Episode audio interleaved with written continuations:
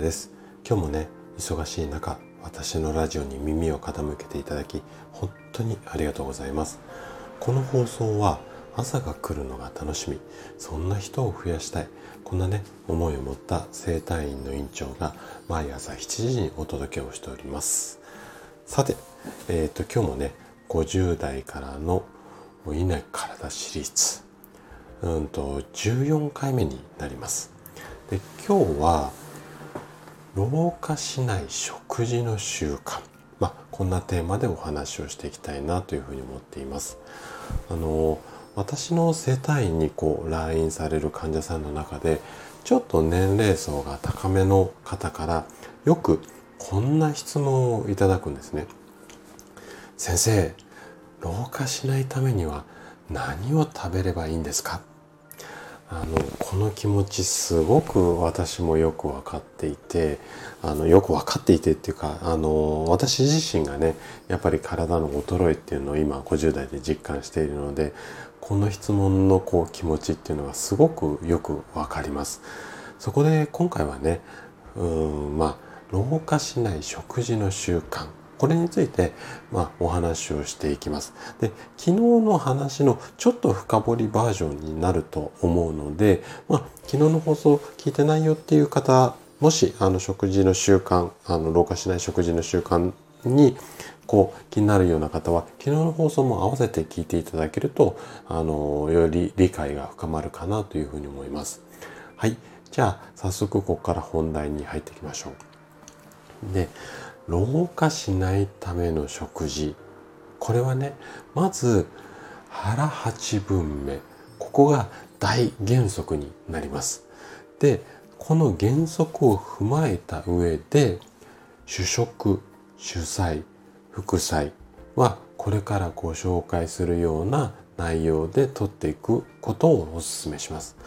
ただしこれ日中の活動量であったりだとか体格によって個人差はあります。あくまで目安の話をさせていただきます。ね、例えば日中体を動かす仕事の方もいれば、えデスクワークが中心の人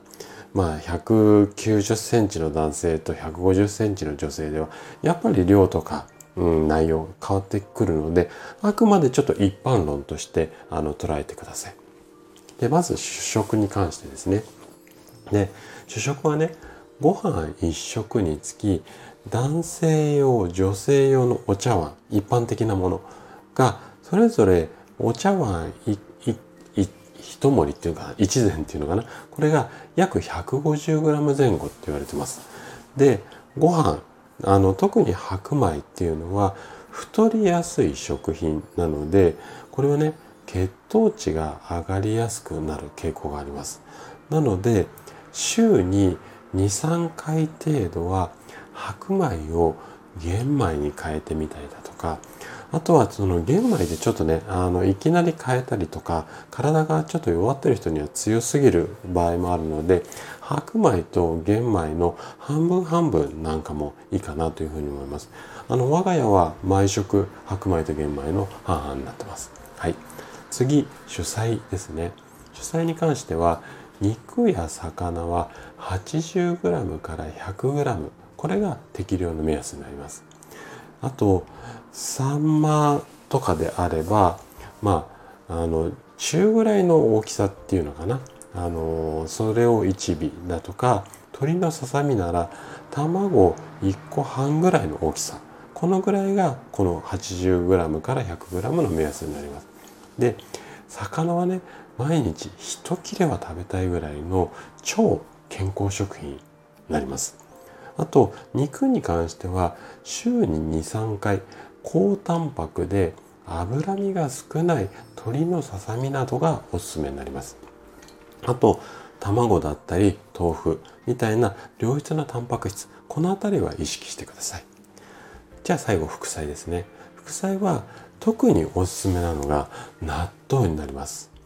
まあ、豆腐などよりもこの消化を助ける、まあ、成分っていうのが豊富なので、まあ、納豆をおすすめしたいなっていうふうに思っています。でねちょっと物足りなく感じることがあるかもしれないんですけれどもできれば少しずつでも先ほどお話しした通りの内容を意識して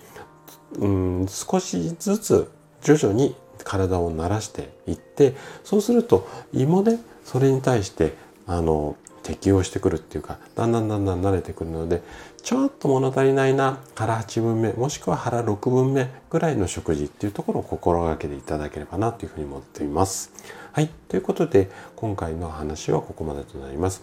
そしてねいつもいいねだったりコメントいただき本当にありがとうございます。皆さんの応援がねとっても励みになっています。今日も最後までお聴きいただきありがとうございます。それでは素敵な一日をお過ごしください。慢性不調専門の生体院院長の高田でした。それではまた。